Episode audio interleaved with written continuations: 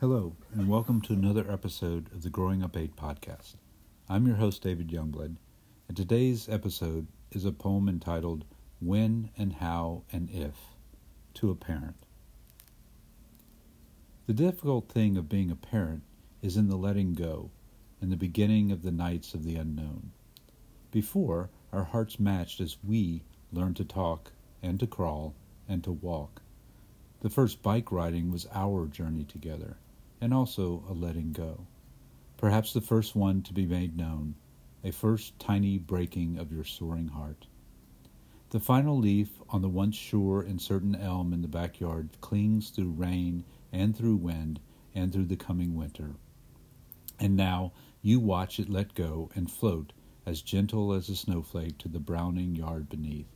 A final soft, a resting place, the final leaf, the final child, pulling the dented and the bruised and the fraught over car slowly out of the drive and down the street and away.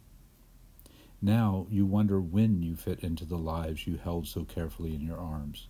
You wonder how you fit among those tumbling lives sure to be filled with things unknown and things unasked for, and things prayed for well past any hope. You wonder if you have a place among hearts that once beat in rhythm with your own, hearts at the beginning no bigger than your toe. You inhale deeply, pausing at the height, closing wearied eyes, and feeling, even if but a moment, content. The when, the how, the if really do not matter. What matters, what remains, what is most precious, is the breathing, and the holding, and the care, the rock solid presence of an unalterable love.